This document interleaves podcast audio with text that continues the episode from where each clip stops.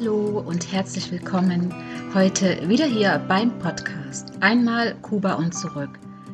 Dein Podcast für mehr Lebensfreude und Zwischenmenschlichkeit. Ich bin Petra und ich freue mich wieder sehr, dass du eingeschaltet hast. Ich danke dir auch sehr, sehr, sehr für deine Zeit, dass du dir die Zeit nimmst, den Podcast zu hören. Und ich wünsche dir jetzt auch schon ganz viel Spaß beim Zuhören denn heute möchte ich dir wieder eine, also über eine Episode erzählen, über ein Erlebnis, eine Erfahrung auf Kuba, aus meiner Zeit auf Kuba. Und zwar möchte ich dir erzählen, wie das warme Klima auf Kuba uns zugesetzt hat und wie wir deshalb sogar ins Krankenhaus mussten. Ja, genau.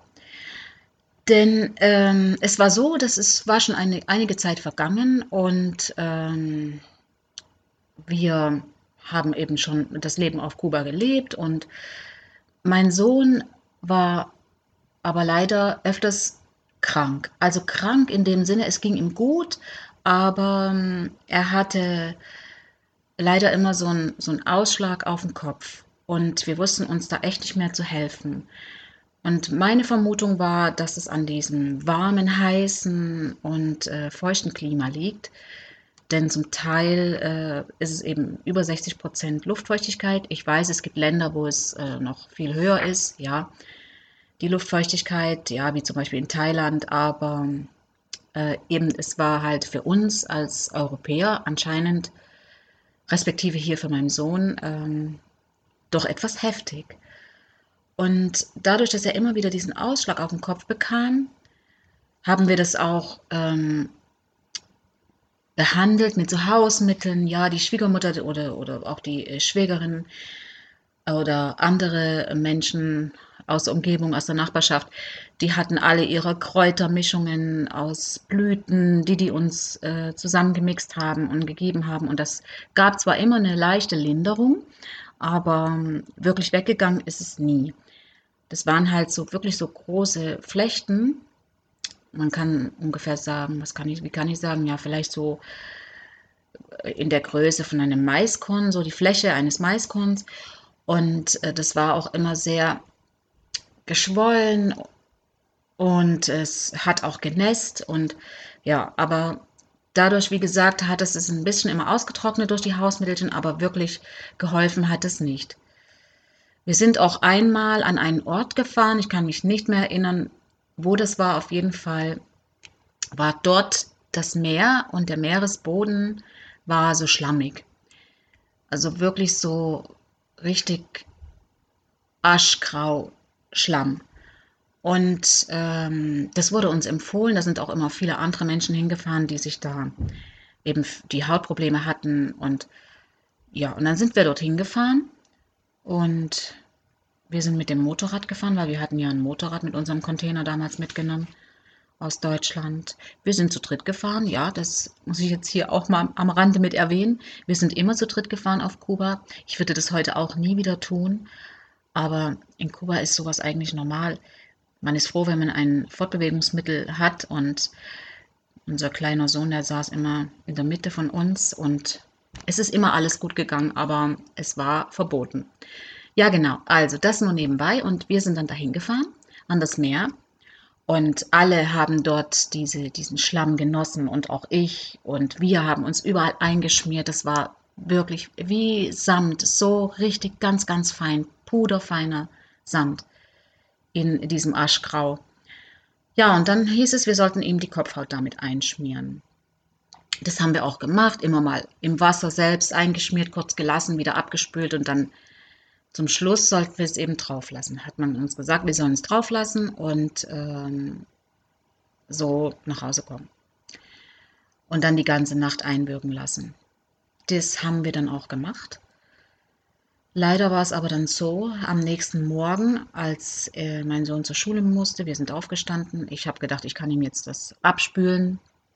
Und es war einfach nicht möglich. Es war wirklich nur ganz, ganz, ganz, ganz schwer möglich. Das abzuspülen. Also ich habe es selber nicht runterbekommen. Der hat so geweint, weil ihm das so wehgetan hat. Dann kam meine Schwägerin, die mir geholfen hat mit ihrer ja liebevollen Art und und wenn man da selber als Mutter, da ist man froh, wenn jemand ähm, jemand anderes übernimmt, weil als Mutter ist man dann irgendwie einfach total eingeschränkt. Und er, sie hat es dann geschafft am Ende. Es hat sehr lang gedauert und äh, er war dann befreit davon. Und das hat sich angefühlt wie Beton, wirklich. Ich habe wirklich gedacht, hätte ich das nur nie getan. Ja, naja. Und eines Tages war aber der Ausschlag dann so schlimm, dass seine Augen dass es die Augen auf die Augen übergegriffen hat. Die Augen sind voll in Mitleidenschaft gezogen worden. Die Augen waren geschwollen, die waren, die haben genässt, die haben, waren verklebt. Es war wie eine sehr schwere Bindehautentzündung. Und das war sogar blau, die Augen. Und dann haben wir uns entschlossen, natürlich sofort nach Santa Clara ins Krankenhaus zu fahren. Ne? Und wir sind dann dahin gefahren, zu dritt, mein Mann, mein Sohn und ich mit dem Bus und ähm, ins Krankenhaus und ja, dann mussten wir direkt dort bleiben. Wir wurden untersucht, also mein Sohn wurde untersucht, ich auch, allerdings bei mir war gar nichts. Und ähm, die haben uns sofort in Quarantäne gesteckt. Mein Mann haben sie wieder nach Hause geschickt. Und ähm, ja, und so waren wir dann jetzt nun im Krankenhaus. Da saßen wir jetzt da. Was er hatte, das hieß ähm, Congentiviti hieß das. Das war der Name dieser Krankheit. Ich erinnere mich noch sehr gut daran. Auf jeden Fall mussten wir aber in Quarantäne, weil das war hochgradig ansteckend. Und wir kamen dann auch in ein Dreibettzimmer. Und ähm, in dem Dreibettzimmer waren zwei große Betten und ein Kinderbett. Und äh, dort waren bereits zwei Mütter mit ihren Kindern dort. Und mein Sohn und ich, wir bekamen dann eben das Kinderbett. Und ähm, genau. Und die beiden Kinder hatten das Gleiche. Deshalb hat man uns da wahrscheinlich zusammengesteckt. Ja, und da hat man uns jetzt nun festgehalten, in dieser Quarantäne. Das Krankenhaus selber, muss ich noch kurz dazu sagen, war sehr bescheiden. Das ist, wie man sich das so früher vorstellt in den alten Filmen, so diese alten Gitterbetten, und äh, so, so einfach so liegen und aber es, es war sehr gepflegt, es war sauber und man hat sich auch wohlgefühlt. Aber wie das eben so ist, in solchen Ländern ist es eben nicht so, wie wenn man hier in den Krankenhaus geht. Es war aber alles da. Bettwäsche und äh, die Betten und ja, und so waren wir jetzt da in diesem Zimmer abgetrennt und hatten keinen Kontakt zu wirklich niemand außer zur Krankenschwester und zum Arzt. Also meinem Sohn ging es eigentlich wirklich gut. Der war jetzt, äh, hat jetzt keine Schmerzen gehabt. Das war einfach nur diese optische Auswirkung. Es war eine regelrechte Entstellung. Der sah total entstellt aus. Ja, und so waren wir jetzt in diesem Zimmer sozusagen eingesperrt. Ab und zu äh, habe ich dann Besuch bekommen auch, weil die Familie meines Mannes war ja recht groß und in Santa Clara wohnten auch Onkels und Tanten. Und die kamen dann uns besuchen und dieser Kontakt, der war nur über eine Glasscheibe möglich. Also die konnten uns auch nichts mitbringen, das, die konnten das auch nicht den Schwestern übergeben, uns wurde das auch nicht überreicht, weil es hätte ja kontaminiert sein können. Keine Ahnung was, aber jedenfalls ging das nicht und wir konnten uns auch nur über so ein Mikrofon unterhalten. Ja, und unser Tagesablauf war so, dass wir den ganzen Tag in dem Zimmer waren. Zweimal am Tag gab es was zu essen. Am Morgen gab es etwas zu trinken. Für die Kinder gab es Milch und für die Frauen gab es Tee, also die Mütter. Und leider kein Kaffee, aber das wäre ja wirklich der absolute Luxus gewesen. Und ähm, ja, jetzt möchte ich was zu den Nächten erzählen. Also überhaupt der ganze Tagesablauf. Es war echt, was macht man den ganzen Tag in so einem Krankenzimmer? Irgendwann hört, fällt einem nichts mehr ein, über was man erzählen kann, was man spielen kann, über, über was man sich unterhalten kann. Und dazu kam eine unglaubliche Müdigkeit, denn die, ähm, dieses Dreibettzimmer war ja mit diesen zwei großen Betten und ich hatte das mein, mit meinem Sohn, also er hatte das Kinderbett. Und für die Mütter gab es nur einen Stuhl zum Übernachten auch. Die beiden anderen Mütter, die hatten natürlich das Glück, dass sie das große Bett hatten. Die konnten sich da ab und zu mal in der Nacht mit reinlegen, obwohl das auch nicht erlaubt war. Und wenn die Schwester nachts kam, dann gab es richtig Theater. Und bei mir war es halt so, dass ich mich ja gar nicht in dieses Kinderbett legen konnte. Das Gitter vorne konnte man auch leicht runter machen. Aber es war immer noch höher als die Matratze und immer wenn ich mich da mal so halb mit dem Kopf draufgelegt habe, hatte ich dann halt das Gitter im Hals oder irgendwo hat mich das immer belästigt, dieses Gitter.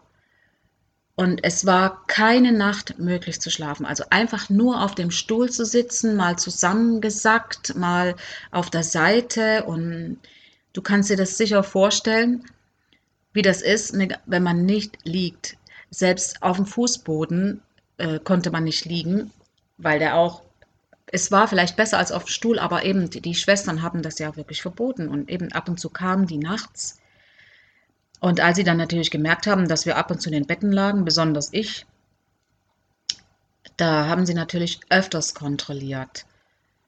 Und ja, und so war es, dass wir eben in dieser Zeit, es war eine ganze Woche, die wir in diesem Krankenhaus waren, die wir in dem Zimmer verbracht haben, ohne Kontakt zur Außenwelt und geschlafen auf dem Stuhl. Also schlafen kann man das ja nicht wirklich nennen. Und ich war so erschöpft. Ich war einfach sowas von erschöpft. Ich hatte wirklich einen tollen Sohn. Also ich habe immer noch einen tollen Sohn, aber ich habe auch die, die, Tage über, tagsüber ähm, keinen Stress gehabt mit meinem Sohn oder irgendwelches Gejammer oder also der war irgendwie mir immer so angetan.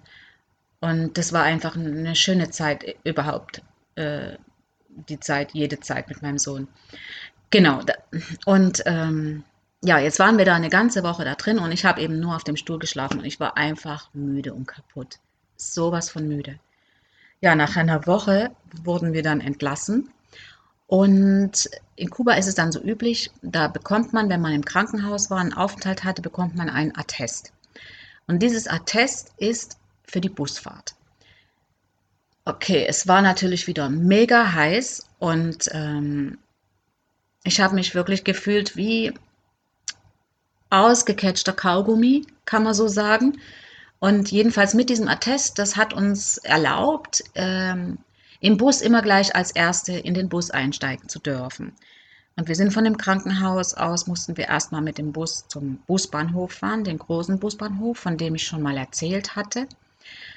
Und auch da, die Busse sind immer voll in Kuba, die sind sehr, sehr voll. Und, und auch da hatte ich sofort das Privileg, mit dem Attest mit meinem Sohn sofort äh, in den Bus einsteigen zu dürfen. Und in der Busstation, an der Busstation, eben genau das Gleiche. Wir kamen da an und dieses, diese riesen Busstation mit den vielen Bussen, mit diesem Lärm und ja, und dann gingen wir da zu unserer Luke, wo unser Bus stand und wir kamen dann auch sofort mit und konnten auch gleich einsteigen. Und das war wirklich, das, das war wirklich ein super tolles Privileg. Da haben, haben sich die Kubaner echt was Gutes einfallen lassen. Naja. Und dann kamen wir dann irgendwann zu Hause an, sind ungefähr so eine halbe, dreiviertel Stunde gefahren mit dem Bus. Und die Familie hat sich wieder mal so gefreut. Die waren uns so herzlich begrüßt und haben uns so liebevoll empfangen. Und ich war aber leider nur hungrig und müde. So müde, wie ich einfach in meinem Leben noch nie müde war. Also außer bis auf die Ankunft auf Kuba, diese Zeit, die ich da mit diesen vielen Stunden, die ich da unterwegs war. Aber hier war das nochmal eine ganz andere Müdigkeit, weil da kam noch diese körperliche Erschöpfung dazu, dadurch, dass, dass es viele Nächte hintereinander war. Ja, aber vor lauter Müdigkeit habe ich auch gar nichts mehr gegessen. Ich habe dann meinen Sohn in die Obhut der Familie gegeben und äh, ließ mich auf dem Bett fallen und schlief wirklich den halben Tag. Es war später Nachmittag, bis ich dann mal erwacht bin. Und trotz dieser großen Hitze habe ich da geschlafen. Und dieser Krankenhausaufenthalt, war für mich wirklich ein hartes Erlebnis. Deshalb, ja, ich wollte es einfach erzählen. Es war für mich echt ein hartes Erlebnis, eine ganze Woche auf dem Stuhl zu schlafen, überhaupt die ganzen Eindrücke, eine ganze Woche eingesperrt zu sein, kein Kontakt zur Außenwelt, nur über eine Glasscheibe. Und das war wirklich etwas, sowas kennen wir nicht in Deutschland und auch nicht von früher. Ich kann mich jedenfalls nicht an sowas erinnern und es war, es war verrückt, es war aufregend, das erlebt zu haben. Aber ja, jetzt hatte ich das auch erlebt. Und wie du ja weißt, im Nachhinein, ja, kann so ein Erlebnis, das, das macht uns ja nur stärker. Es macht dich stärker, es macht mich stärker, so ein Erlebnis erlebt zu haben. Und es macht uns einfach stark und ähm, bringt uns an die Grenzen und zeigt uns auch, zu was wir alles fähig sind. Ja, und äh, jedenfalls war es am Ende dann aber so, dass ich aufgrund dieser Erkrankung meines Sohnes, die da immer wieder auftauchte, immer wieder kam, war ich davon absolut überzeugt, dass mein Sohn das Klima nicht verträgt. Das musste mit dem Klima zusammenhängen. Und leider bekam er nämlich immer wieder diesen Ausschlag auf den Kopf. Und ich musste eine Lösung finden. Ich musste für ihn eine Lösung finden.